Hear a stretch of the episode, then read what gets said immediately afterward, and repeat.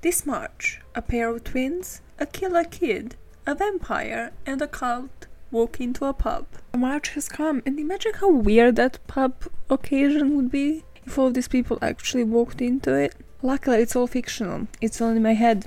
It, it's, it's all just uh, stuck there. Hello.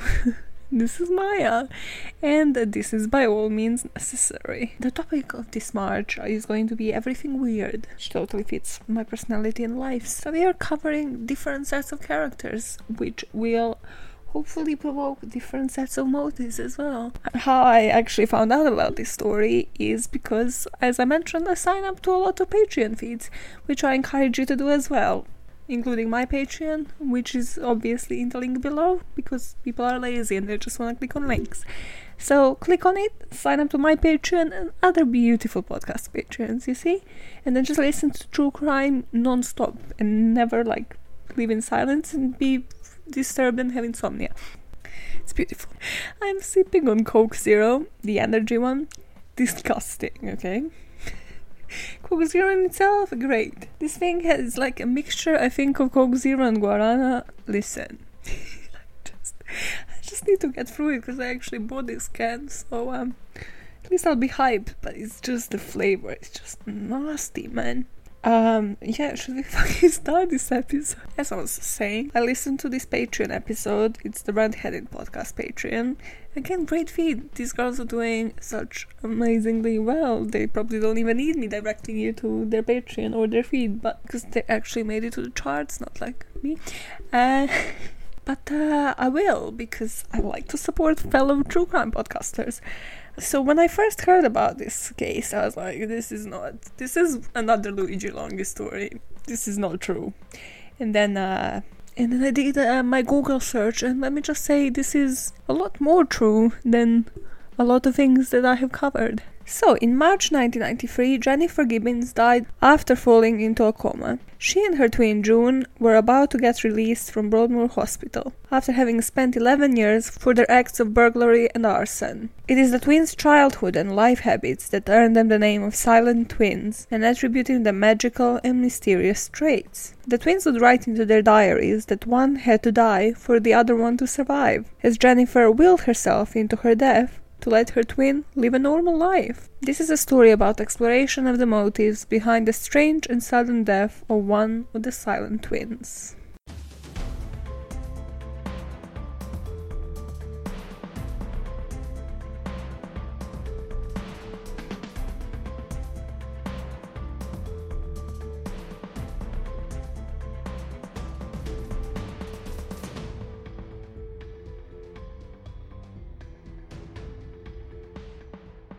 So, in the classic motive narration style, we are going backwards. However, as uh, I mentioned, Jennifer Gibbons fell into a coma, so there was no like dramatic discovery of the body here.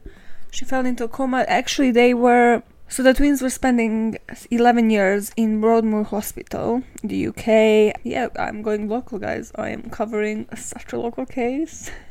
and just one day you know after 11 years so they were almost actually they they had their appeal and they were about to be released. And just a few days before the release jennifer actually told the nurse hey uh you know what? I'm actually going to die. And uh, the nurse was like funny. Yeah you know when somebody just comes up with like random shit and you're like just brush it off and then they actually die? Yeah. Uh doesn't happen in real life does it but this is real. This case is real. Okay. Yeah. So she says to the nurse she's going to die. She actually the very next day she falls horribly sick. A few days after she falls into a coma and she passes away. So she died at the hospital where they tried to treat her, but yeah, she just died uh, from her coma. And there was no foul play found. So this is not your case of one twin murdering the other or somebody murdering Jennifer. It is more about something I never thought I will cover on this podcast. The motives behind how did her death come about? What might have pushed her into an early premature death? Is it magic? Is it mystical? Or are these just attributes people gave these to? I wish you know when I behave weird, somebody's like, oh, it's mystical. There is something strange about her, but like, let's worship the shit out of her. No, when I say something weird, everybody's like, uh, Maya, she thinks she's a comedian. I just ignore what she's saying, and then I fucking impose a podcast on you. Okay. So, June is still alive, by the way, and well, her account of events just before uh, Jennifer's murder is that Broadmoor actually hospitalized violent offenders we will actually go through like a quick list of uh, who were special celebrities at Broadmoor.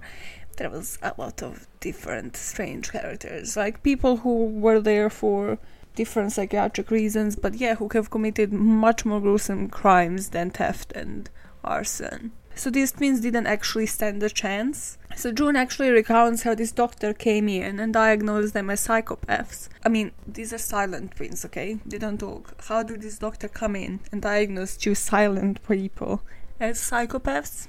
Oh, what is the science of 80s and 90s? What is this? How are we doing this? And then basically their destiny was just perfect by tragedy because everybody, of course, then just treated them as psychos, as which to a certain degree then in that kind of place makes them equal to different serial killers and rapists and murderers. And June basically describes something that actually has a scientific term, which is folie à deux, and this is like a shared delusional disorder. So there is one of the twins was the inducer and one was the receiver. So Jennifer, the one that died, was the inducer. She was sort of the more dominant one, and then Jude would. June says that even after her death, she would still fear her sister and she was scared her sister is gonna haunt her even post death. Just tells you a lot of how these two communicated during the life, doesn't it? So June right now is still living in uh, rural Wales, and she's taking care of their parents. She stopped writing and commemorating everything in her diaries, which is what both sisters used to do during their lives. Uh, but she started talking.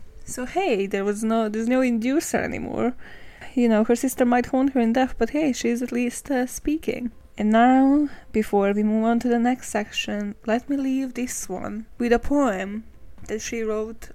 I wanted to say published. Published is not. It's engraved. published is not a word. It's engraved into her sister's headstone. We once were two, with two made one.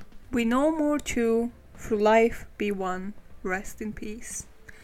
Slightly creepy, slightly sets the tone for the whole of the next section. Yeah, let's go on to their time in Broadmoor and their rehab. It's usually be the crime section, but in this case it is more of well, the crime and punishment for them, which in this case was rehab. Okay, so June and Jennifer were based in rural Wales they were two black kids um, to immigrant family, which um, even even today in rural Wales or anywhere rurally in the UK is considered strange. But at the time that they were born, they were pretty much the only two black kids there. So, as sort of as teenagers, as they were super bored and uh, super silent, um, they would do these they started sort of with petty crimes like hey they would rob a shop you know they would like steal from the markets they're just like bored out of their minds but then it kind of escalated to arson because they just thought they were indestructible and nobody cared because they were black and they weren't causing that much trouble, so the police didn't care either.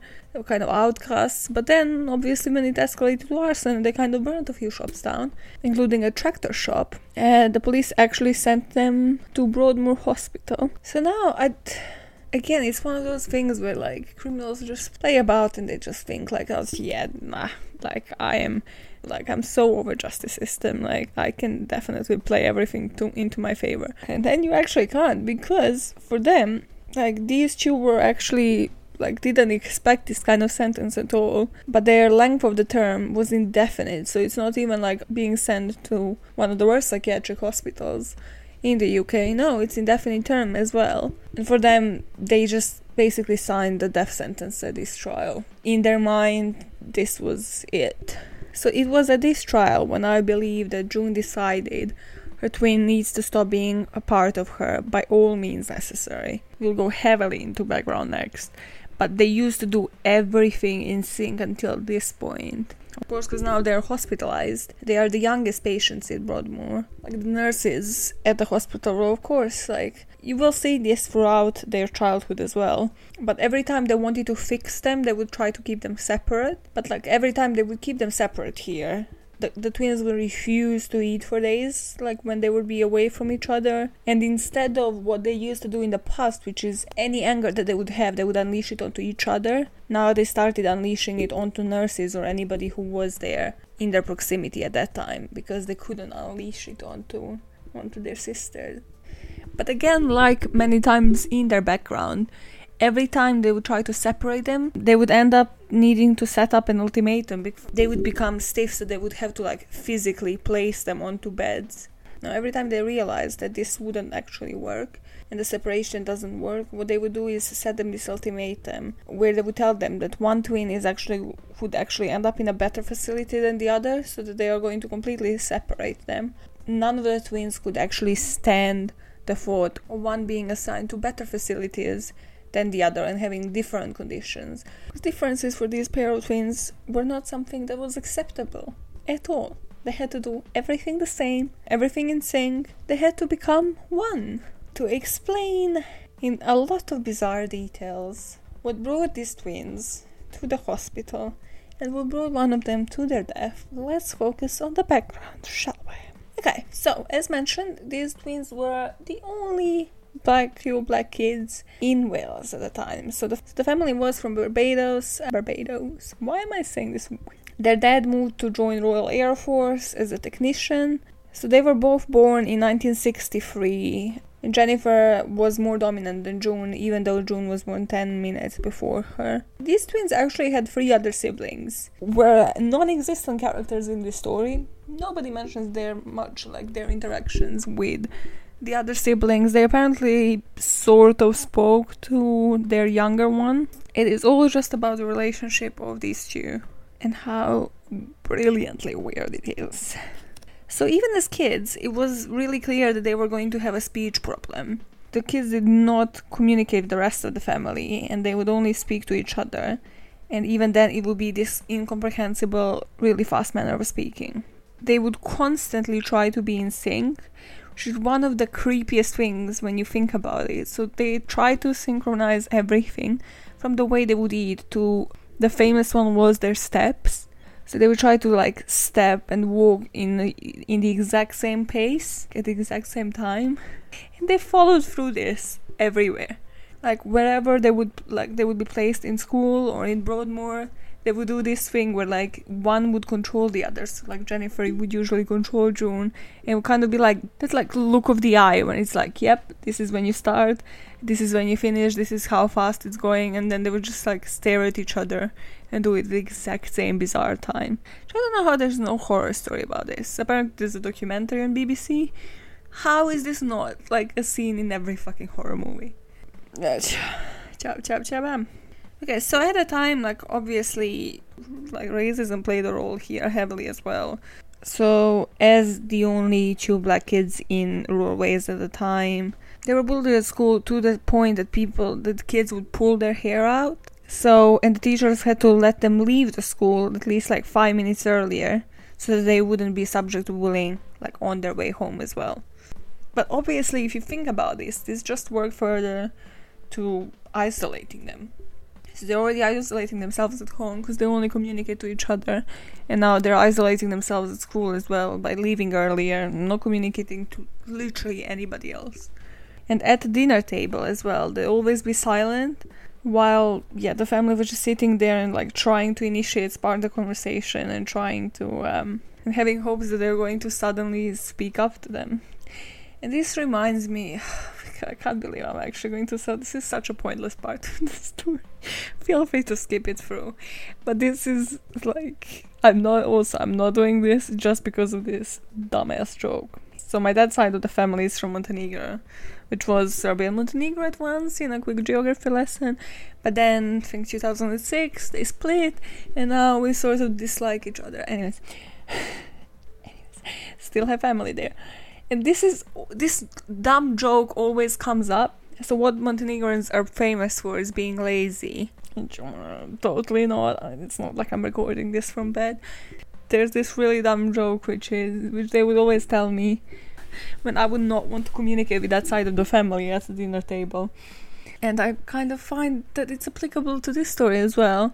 So is that this kid didn't speak, this kid from Montenegro didn't speak until he was like nine years old.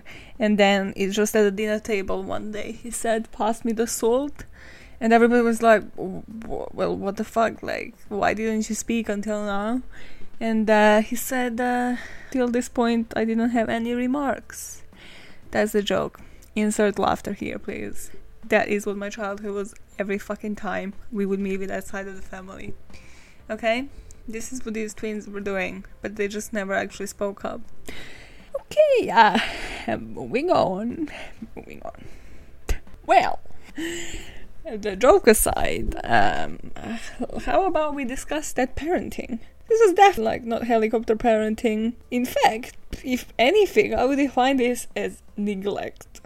I mean, I understand like somebody else bullies your child because of racism. They're not having great time in school. These parents did not give a fuck. Like they would have like they knew that they were these twins are going to have like some speech problems since you know really early age, probably like when they were a few months or like one year, something old. When do you learn how to speak? Everybody different times, but yeah, probably when they were one two years old. And to do nothing, these parents basically let these kids rule rule their lives and rule their own lives and just do whatever the fuck wanted, which makes for a great story. Don't neglect your kids. Maya, the non-parent strikes again. So there is this event when when they had vaccinations in school, and this doctor was just about to vaccinate them for tuberculosis. And again, in a really creepy fashion, that I visualize so heavily. Like he remembered these two and he actually went to speak to their parents because they were so fucking creepy. So he would like of course, you know, you're vaccinating a child, you're playing that goofball. It's like, oh haha, it's just you know, it won't hurt. It's a quick one. And then he just looks up into their eyes and he just sees them staring deadly into him like this is not even fun. like let's just get this over with. And then you know a few minutes later the other one sits down and again gives him the same dead stare doesn't speak at all. So he went actually to their parents house to check up on them be like is this are they okay? Are they doing okay? And the parents were like no there's no need for fuss. They just dismissed it basically being like hey yeah they, our daughters are just shy. Yo listen just people stare at people's eyes okay they're shy are they shy or are they mad yeah, man, there's a difference between being an introvert and having fucking dead eyes. But what I keep wondering all throughout this story is how different would it have been if these kids were either white, you know, and how much more attention would have been given here by the teachers, or if they were black and violent, and how much sooner they would have actually ended up in prison or in Broadmoor. So again, all through their lives, they have been diagnosed multiple times by different people. So all these doctors that would actually see them or speak to them would define them as mystical. Again, partially due to them being fucking silent and creepy as shit. But again, partially due to racism and their background. You know, family from Barbados. Oh, what do we know about Barbados? Oh, they're black. Oh, fuck knows what happens to that family, right? So they started therapy at the age of 14, again by recommendations of school and school teachers. And the only ter- the only way listen, these kids are like these fucking twins were boss ass bitches. They were just ruling other people's lives. Who gave these kids this much power? They went to therapy and like they would not speak. This therapist had to negotiate with them. They would not speak until she would leave them in the room alone with a what's it called? With a tape recorder. What are you on about? like the whole point of therapy is for you to speak to another human. No. And it's this therapist that actually identified that they that they weren't just saying gibberish when they would communicate to each other super fast. The language they were using is actually a mix of Barbados slang and English. And you know, after a few sessions, this therapist is like, there's nothing mystical about these two girls. If anything, when I leave them in the room, one twin is actually holding all of the power over the other. And not just that, but what she realized is that June actually wanted to speak but wouldn't because Jennifer was controlling her all this time. So now this therapist suggests that they assign them basically one teacher each. So it's again like, hey, let's kind of try to separate them at least to get them like to fucking see themselves as their own personalities and for one not to control the other. And these teachers actually recall a really creepy way that the twins would look at each other in the canteen so that they would eat and sing. So they were they're not dropping this synchronicity thing anywhere. so even in the canteen they would try to like eat I don't know jacket potatoes at the exact same time so that they're like finishing it at the, t- at the time they're chewing the right amount of times together. Listen, these twins. There's nothing mystical. So now again, they're like, yeah, it doesn't just work for them to be separated by, you know, their own head teachers. Let's. This therapist is then suggesting that they send them to different schools. This is when they lose their shit because they're like, okay, this is serious now. Uh, we're not in control of this situation as uh, 14 year olds. we are uh, losing uh, our shit. So this is okay. The, the, way they describe this event is they're at a therapist, yeah, and therapist office lounge, whatever the fuck. Maybe it was in school. I don't know where this is. Yeah. Just visualizing it heavily without knowing where it is. And they told them, hey, we're gonna send you to separate schools. Both of them at the exact same time clenched their fists. Now, this is that famous cartoon me moment, you know, with the clenched fist.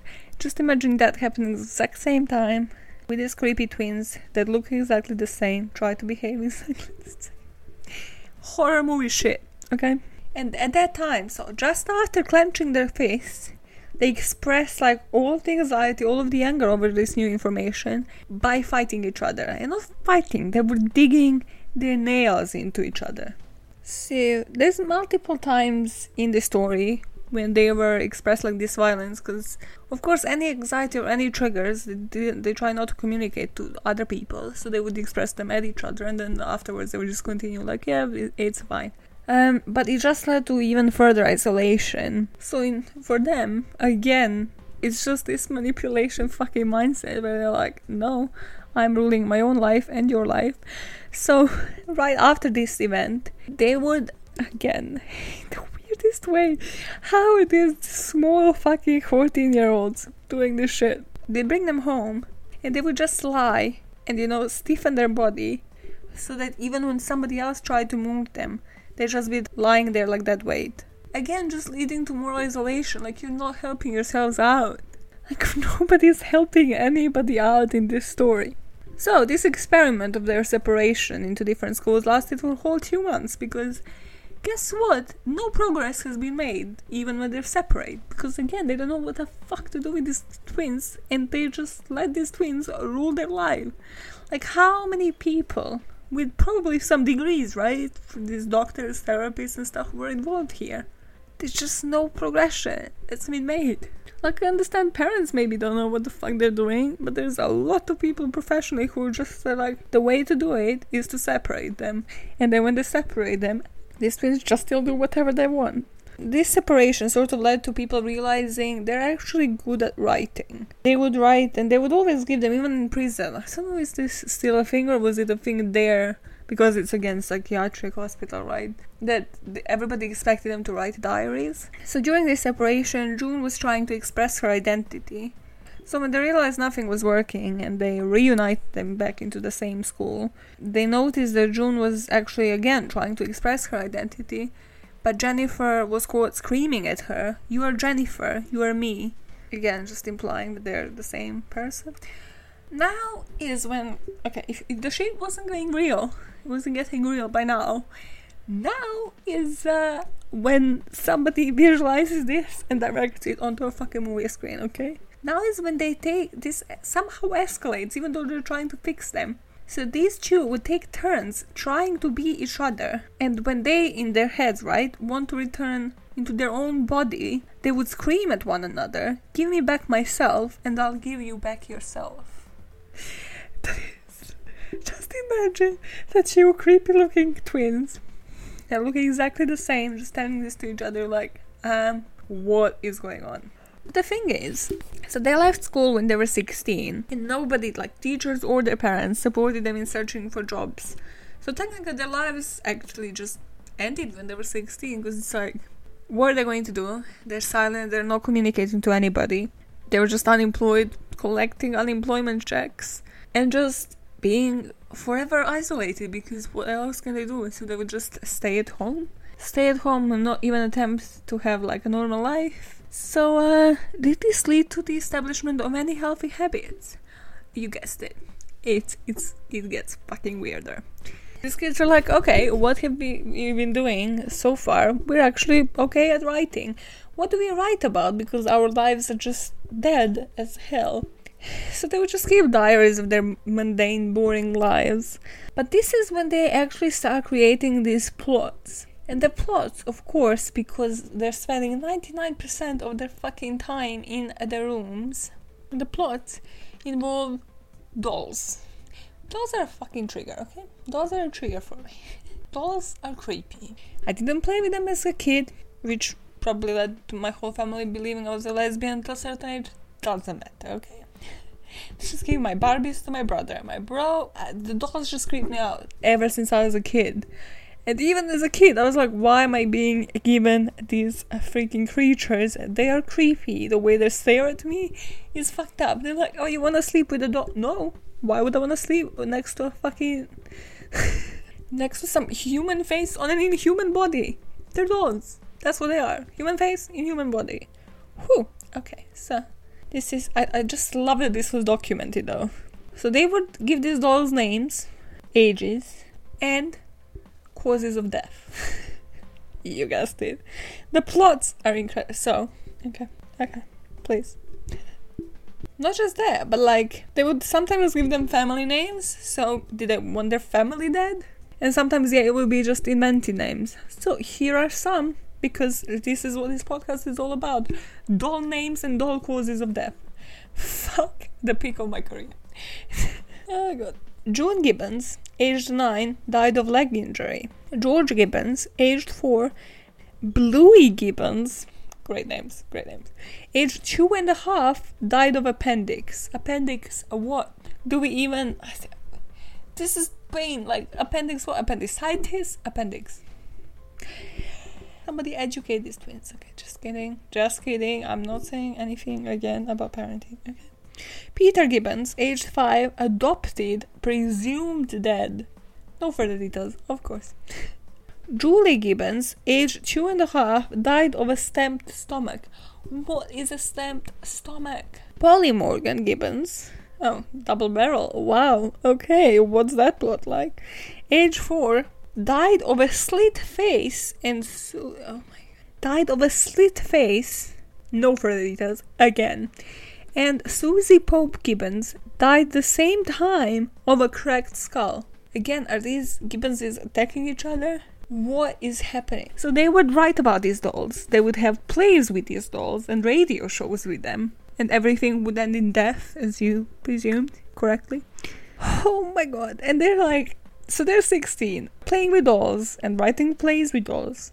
And they're spending every single goddamn minute with each other. And does it can it get weirder?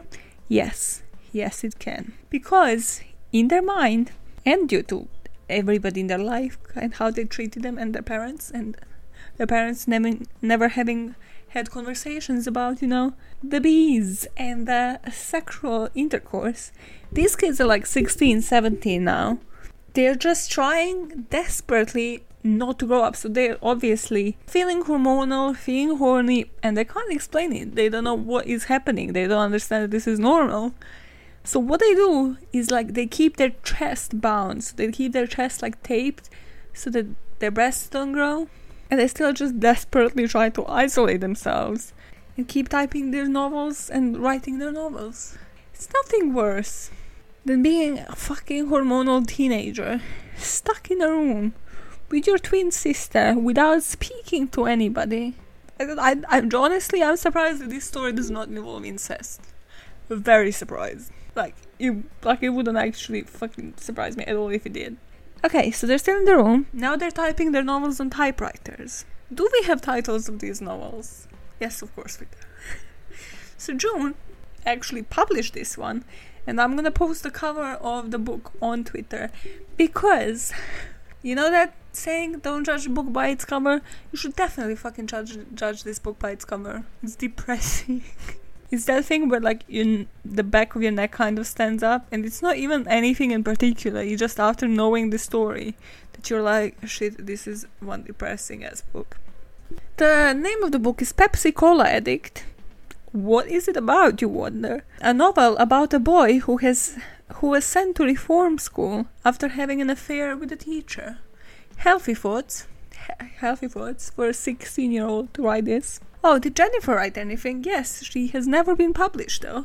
But she wrote a book named Discomania about violent teenagers driven mad by disco music. Okay, I actually like this one. I'm not even gonna lie. I would love to read this and sort of understand more in depth. What the fuck does she mean? What were they driven mad? What did they do?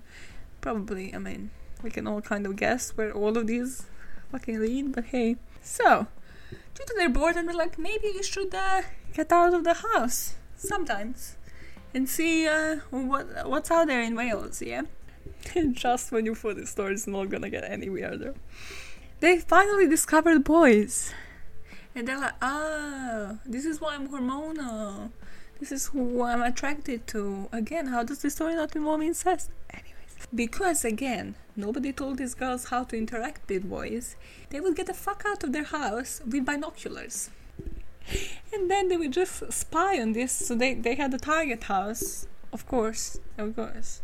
This is how stalkers become and develop their stalking abilities because nobody fucking tells them this is not normal. so they would like spy on this particular house to the point that they actually had a talk with their parents because the parents actually caught them spying every single day on their three children, which were like teenage boys. And they actually brought them inside one day and were like, um, okay, this this needs to stop. Like it's all great that you you know are out out there like fucking detectives with like binoculars on spying on our kids. It's great. It's totally healthy. This needs to stop. And uh, what did these girls do? They let somebody tell them what to do? No, they returned these the next day. So anytime, like, of course, they like now they're full stalker mode. They know when the parents leave the house. So when they would do this, boys were intrigued. They were like, okay, these girls are clearly into us. Uh, let's play it. Let's uh, fuck them up. When the parents would leave, the boys would actually bring the twins inside. They would get high. They would get high is there anything more beautiful than twins that are silent and totally trying to do everything in sync? The twins still take drugs and try to do that. So, of course, things developed. Both of these girls lost their virginity to these boys. Now is when some sick, weird jealousy starts happening because these boys were also playing them like a fucking fiddle. Okay. That's not an expression, is it? So Jo now starts resenting that her sister lost her virginity first. And she also snapped at her sister because one of the boys like rejected her for Jennifer. So of course now they're like their balance is off. They're not doing everything at the exact same time. They're not having like one boy each and perfect relationships in sync in their fucking minds. So there is again this event where like June actually lost it at Jennifer and like she was hitting her with a break and like it was a proper attack. But again, what I kind of don't fully understand is how she didn't kill her in the end. Or why. It's again that psychology of like what triggers you and what makes you actually stop. Because we all know of, you know, different murderers that just stab somebody for like 100 plus times. And you're like, did you never think of stopping like midway through after like five stab wounds? You know, did you, how much rage did you have that you just never fucking stop? So these twins, even when they would attack each other and get overwhelmed, knew when to stop because they didn't actually want one like each other dead. So now, as they obviously don't have anything to compare these relationships to, because you know it's not like they have a glowing relationship with their fucking parents. One of the boys actually dates both of them. So one of these boys becomes mostly obsessed with Jennifer, and by obsessed I mean he would beat her up, or he would have sex with June for Jennifer to watch psychologically fucking them up, of course. So at some point, uh, these boys leave the rural Wales, and then the girls sort of try to continue their life, and they're sleeping with other boys, but they are again isolated to a certain degree, and longer real connection. And this is where the petty crimes start. So they would vandalize and steal because again they're bored, again they're bound to their room most of the time, unemployed and only talking to each other. So they started getting the frills from stealing first, and then once the police didn't actually care or catch them, they would get bolder and theft soon escalated to arson until they set this tractor store on fire and they actually left some villagers witness the event. But even then they just again the police didn't actually care much about what they were doing so they would even then release them with just a warning but now, when they keep doing it, they get caught again. Now is when they get denied bail. So again, all, like the lawyer again here, and everybody at the trial thought like, yep, they're just gonna get, you know, sent maybe to to a youth juvenile center or like a prison and get released pretty soon. But this is when they get sent to Broadmoor with sets of worst offenders. And basically, the guards recall this event once they were sent to to their cells first again, this is like this is what you get when you separate me from my creepy twin. So the guards would recall that they would again have their stiff bodies with like eyes open and not blinking. Again, like I just don't believe the non blinking part. I understand you were, you know, acting like your body is dead weight and trying to make as difficult as humanly possible, but you cannot just not blink. This this is why everything plays to these twins being described as these mystical creatures, which again just isn't true. So the guards recall that like the first few nights they would actually have to lift their um, stiff bodies onto the bunk beds and physically close their like shut their eyes so they would go to sleep. And this is when their boredom plays up again and they start competing with each other in these circumstances even so one of them would like eat for the other one kind of thing. So like if one of them one of them would eat for like two days and the other one would starve and then they would switch. And obviously what they were fighting for is for them to be a skinnier and a better twin than the other. This is why like it plays to their psychology to the point that they would have never handled um, being moved like one of them being moved to a better institution because you know, then how would they compete against each other and see which one is better and see how they're all, you know, this one person. Because in their minds, that that's how it works. You know, one of them starves, the other one eats. It's, you know, it's just it's two separate people. No. And it's in Broadmoor when they replicated their eating, you know, habits in the canteen as well in the canteen, one of them would drag the chair to sit facing the wall, and then one would sit facing the opposite direction, and then they would swap. It's just f- fuck me. This is maybe OCD. I don't even know what it is at this point. But you know, one day June is like, "Nah, I'm just gonna make some mel moves," and she faces the wall the same day that Jennifer does. In a life where you know your friends are normal and your siblings are normal, this is nothing in A Life of the Silent Twins, this of course leads to next level build up. So Jennifer doesn't show that she's angry. She's like, it's, it's all cool. It's great. It's not like I'm going to implode. but she just stews and bottles this and thinks and writes about killing her sister. So in their prison diaries, they would often contemplate on on killing each other. And they were just because in their fucked up minds, at least in Jennifer's mind, and then she influenced June throughout the whole of her life. Their twin should basically have been born at the exact same time and have just no differences to them. So this is why, you know, they should be walking and eating and doing everything at the exact same time, all in sync. But this is not how it works from the get go. If somebody maybe just explain basic basic childbirth of twins to these kids when they were kids. Maybe none of this would have happened. It's like it's actually scientifically not possible for us to push you both out at the exact same time. What if somebody just told them that? Maybe this whole thing wouldn't have escalated. But then what story would I be telling you today? So this is when they were in Broadmoor and then for 11 years they were playing these people up. They were playing these nurses and these guards up, as I mentioned. And finally, it led to Jennifer's death. So now let's discuss the motives behind these twins and their behavior. Okay, let me just clarify one thing.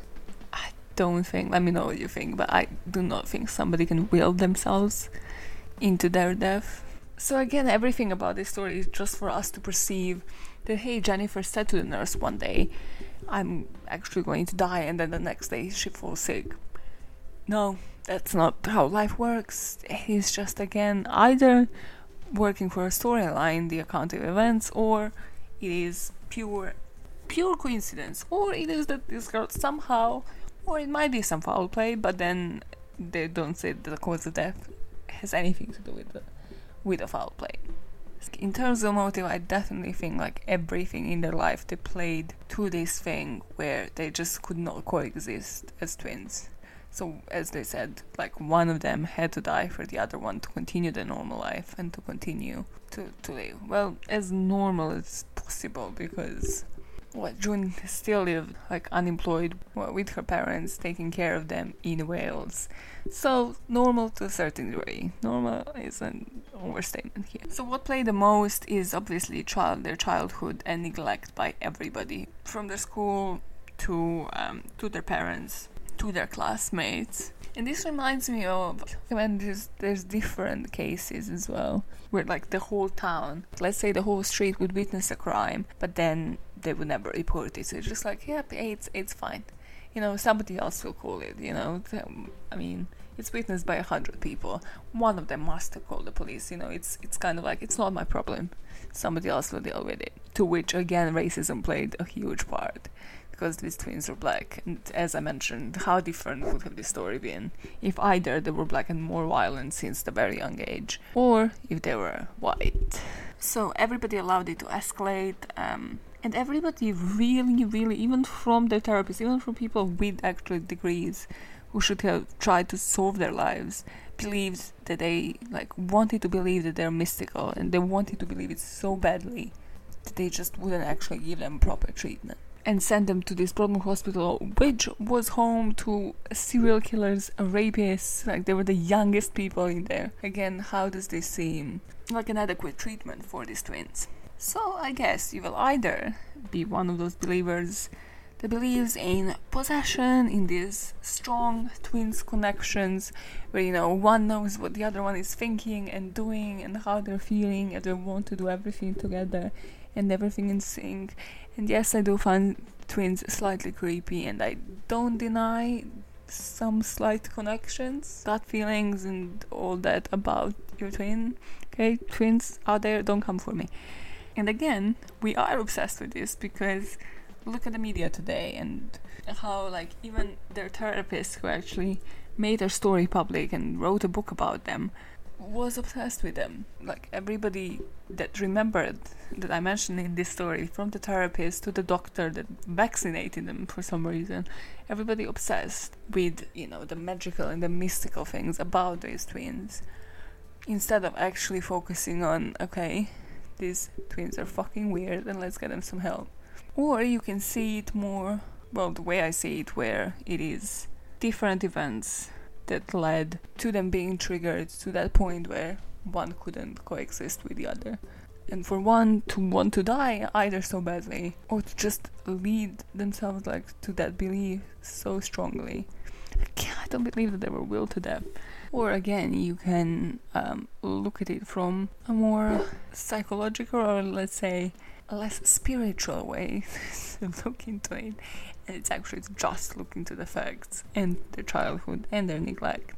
And conclude that if you do neglect your kids for a su- substantial amount of time and then they're isolated for again years and years, not speaking to anybody but one other human, that yes, both of them will want to continue their life that way, and they will find the way to stop coexisting. Well, that's the case of the Gibbons twins.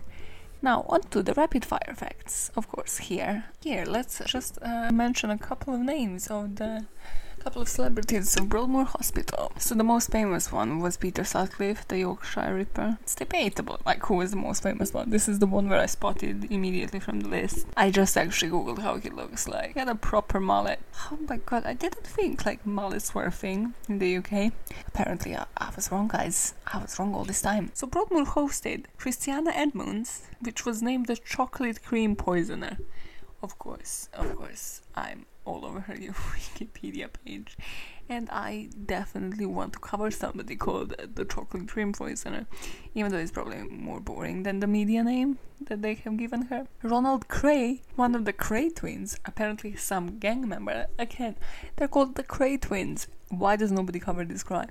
And then there was two people actually that tried to assassinate Queen Victoria. I didn't know that Queen Victoria was the one that was like Queen Victoria is basically glorified in everything I have ever read. Which I had to do life in the UK test, okay? I read about Queen Victoria. But apparently there was a poet that tried to assassinate her and then barman again that attempted to assassinate her that were all hospitalized there. Interesting, interesting. You can, of course, find the full list on Wikipedia. Wikipedia is the source that keeps on giving. Perfect segue. Speaking of sources for this podcast, they have been Unexplained Mysteries on Parcast, Morbid Podcast, this beautiful article on New Yorker. It's like long form, but it's so worth reading. I'm gonna post the link to it in the description. We two made one. It's that type of long form journalism that we all love. And ranker.com. And uh Weirdly enough, I haven't used Wikipedia to research on these twins. Just on, you know, Broadmoor Hospital. Just a note, this is already at 1 hour 15 minutes. This is gonna be some bitching editing because this episode is not going to last 1 hour and 15 minutes. Shoot myself in the foot because I need to edit it for hours. Okay, uh, I love you guys. I do this because I love you, okay? Okay. dun dun dun dun dun.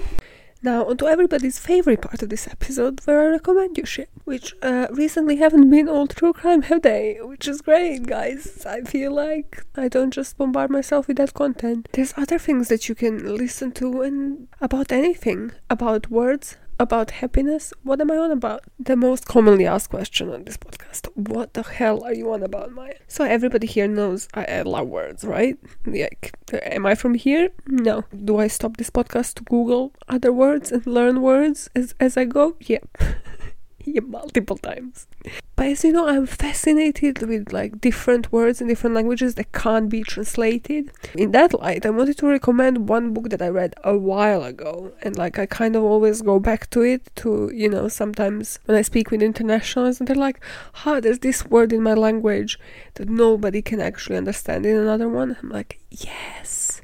I catch you, and then I bombard them with you know words and expressions in my language. It's by a British polyglot, Alex Rawlings. It's called From Amoret to Jal. Uh, really, it's fucking epic. It's just like different countries, and then he goes through the words in those countries that don't have a translation in any other one, and it, it just makes day and you like kind of feel like more related to people. That is if you if you like words and you're not a fucking freak. Why i got reminded of this is because of the audiobook that i just actually finished today. And it is by helen russell. It's called the atlas of happiness. And again it just hit all the right notes. Again, the principle is this is, by the way, the author that wrote the book The Year of Living Danishly. And yeah, since then, I'm kind of obsessed. Like, I follow what she does, and I always had this one on my radar. But I didn't know that it's going to be sort of the same principle of like the other book that I just mentioned. So she basically focuses on researching happiness in different countries and then she pulled these words that again are related to it. So i don't know like meraki in greek which we stole in serbia. Hey guys. Which is that feeling where like you are so overwhelmed by joy. I don't know if like a song hits you or like you just finished a delicious meal and you have no words to describe it but you're like this is what hit me. This is that's merak okay or sobremesa in Spanish, which is where people still stay sitting around the table while the meal has finished. You know, they're like they're full, they're just sharing stories. It's all about this family, about the feels after a delicious meal that you share, and you just enhance family and friendship relations. So it's kind of like that, but in many more countries and again she researches it in depth. So it kind of goes into this like what she found out from the interviews and how that relates to those expressions and how then those expressions relate to the stereotypes of the country as a whole. Did it make me happier? You could say so yeah. I mean that's kind of the point of it. It would be weird if it made me sadder by some chance. Oh my god you know what else made me super happy? Uh, this is this is the level of fame I can live with, and I want, and I just want it to happen at any point in my life. So, as I mentioned, the fact that I'm denying myself certain foods or drinks every month means that obviously I develop other obsessions. I have been buying jacket potatoes from this place locally. And this week I literally walked in, I didn't even close the door. The guy just like screamed. The guy just screamed from the other end, like jacket potato, and like everybody heard it. I was like, I can live with this level of fame. I'm okay with this. I'm okay with being a regular in this place. and they had it ready in like three minutes. They probably knew I was coming, thinking of it. the sad life I live. Well, that's my highlight for a week, pretty much. Except, oh, except actually last night after like a particularly mentally tough day at work as everybody knows because i tell you at every single episode how stuck i am when it comes to like my own job in customer service and how i should have gotten out of it about two years ago. So yeah so i'm like in the job where i reach situation points about two years ago so now it's every time it's like oh this is a new level. You know this is this is a new situation but we didn't know we could reach. I'm like i genuinely cannot do this any longer. And then you know another day comes and i'm like oh, here we go again. As i finished particularly weird shift i thought like i was going to record and I was like, I really can't give it to the people. Like, I can't give myself. Like, this would be such a bummer podcast if I was to record it today. It's like, oh, let's just go to the gym, sweat it out, forget that this ever happened. you know, except it keeps happening every day for years. But yeah, you know, forget that this is my life. And for the first time in how many years that I have been going to the gym, like back and forth, on and off you know, let's not say I'm a regular. Don't Google how I look like. I have actually managed to get out of my head and do box jumps, which I psychologically never so far could do. You know, everybody's like, wow, round of applause, what a success. For me, it was. I was just petrified. Okay, it's scary. It's like you're jumping but not in the air, but on an object. You can fall down. I reached a point where I don't care. I don't care if people laugh, but actually go in the sections where people who know what they're doing go. So yeah, that was my hooray of the freaking day. After a pretty shitty day, I was like, wow. You know, had I not gone to the gym, I would have never known. I would have never gotten out of my head. Well, probably at a later stage at some point in life, I would be doing, you know, box jumps, but Moral of the story seize your shitty days as well, okay? What have you done this week to get out of your shitty life? Share it with me, guys. How have you turned your shitty days around, you know? How have you reached your job situations but then have turned it all around and be like, nah, my sense of humor is getting me through this? Podbam at gmail.com or hit me up on Twitter, that BAMPod. Or, you know, join the Patreon community again, patreon.com forward slash that BAMPod. Speaking of Patreon, actually, the March episode is already out there right now, so you can just head after the episode and listen to that. And then today's minisode that's under the title and now we go to is out there as well. So in the minisode I take a psychopath test. So you can do that with me because so why not? We just went through the silent twins that have been diagnosed as psychopaths. So you know internet tests can definitely diagnose us correctly, right? Right? do it with me guys and then the extra content episode for march is out there and it's on different laws that have been changed because of criminal cases so we are talking stuff like Amber Alert here, you know, like all of those cases that then inspired the laws that haven't been there in the first place and that have been named after the victims. So I'm covering some of the most famous ones. You can always suggest what else have I missed out on because that's the beauty of the community. Links are all below and share it with everybody, you know. Because as you might have guessed, this podcast is probably listened to by people like you who don't really like the jobs. They might want to start their own podcast and they might be into true crime just like you. They might be into this much because we're covering really weird shit. So hey, I offer you a community of uh, people who hate their life and then they turn it around and then they hate it less. I mean, what more can you want? just a world where you know we try each day to make it a better place by saving it one motive at a time. Wow i, I did you see that twist coming? Did you see how i put that into a sentence? Yeah it's it's time it's that time of monday where i leave you to move on with your day. One motive at a time guys. Uh bye